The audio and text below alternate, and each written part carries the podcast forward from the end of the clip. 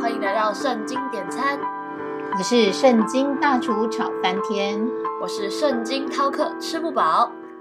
大厨刚看亚当跟夏娃吃了伊甸园中善恶树的果子，我好像肚子也饿了的说，真想吃大餐。圣经饕客，听你这么一说，我突然想起来一句格言，叫做“病从口入，祸从口出”。古人将其作为处事的行为规范，而这格言所指的是疾病是由饮食不慎引起的，还有灾祸是因言语不当招来的。但这也让我想起来，以圣经当中的记载来看，亚当跟夏娃也正是因为善恶果，这才开始让他们自己陷在最终。我们今天就来说说这个善恶果的故事吧。开始上菜喽！创世纪三章一到六节：耶和华神所造的，唯有蛇比田野一切的活物更狡猾。蛇对女人说：“神岂是真说不许你们吃园中所有树上的果子吗？”女人对蛇说：“园中树上的果子我们可以吃，唯有园当中那棵树上的果子，神曾说你们不可吃，也不可摸，免得你们死。”蛇对女人说：“你们不一定死，因为神知道你们吃的日子，眼睛就明亮了，你们便如神，能知道善恶。”于是女人见那棵树的果子好做食物，也悦人的眼目，且是可喜爱的，能使人有智慧。就摘下果子来吃了，又给她丈夫，她丈夫也吃了。其实起初神将亚当安置在伊甸园当中，并吩咐他除了善恶树上的果子不能吃之外，其他园中的果子都可以吃。我不懂为什么神独独不给他们吃善恶树的果子啊？这太难理解了。这确实是很难理解的，因为神并没有说明为何要定定这一条禁令的原因，仅仅只有说明了这条禁令的内容，所以由此可以推论出，神是期望人可以在没有得到解释的情况下，仍然愿意遵守他的命令。这也对啦，在没有被告知原因的情况下，人愿意去遵守的事情，这也算是顺服的一种表现。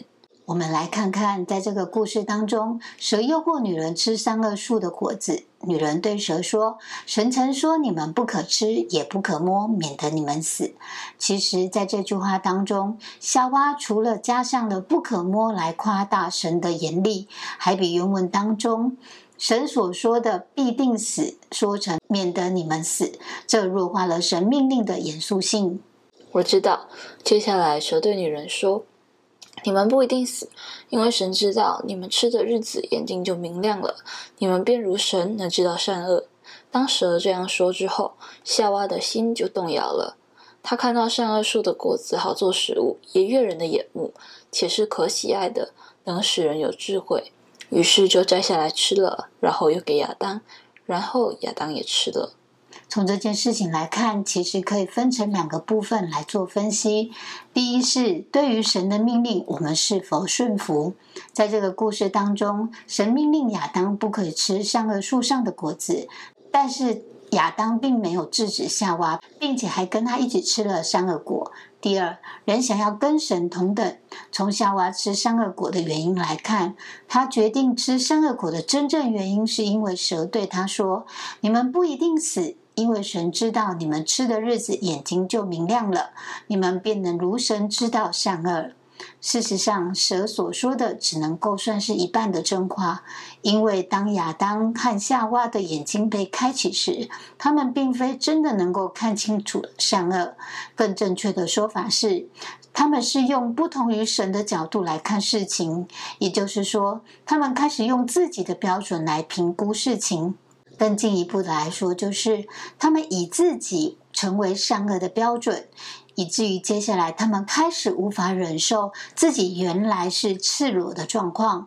这也等同于他们开始拒绝了神是他们的标准，也算是选择恶了。大厨，我懂了。以人性来说，人所认定的善恶标准与神所认定的善恶标准是不同的。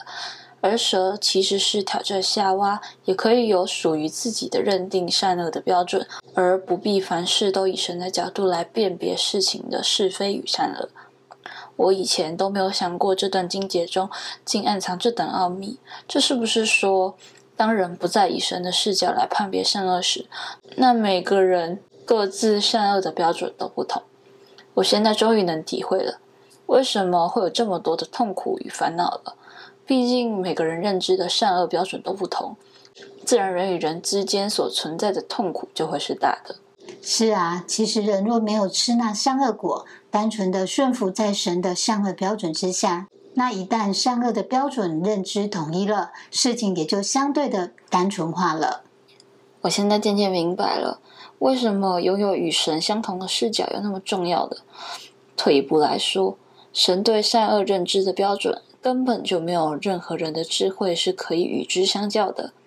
换句话说，当人开始用神的视角在看待事情时，那原本觉得是困难、痛苦，甚至是不能原谅或接受的事情，根本就是可以轻轻松松去面对的。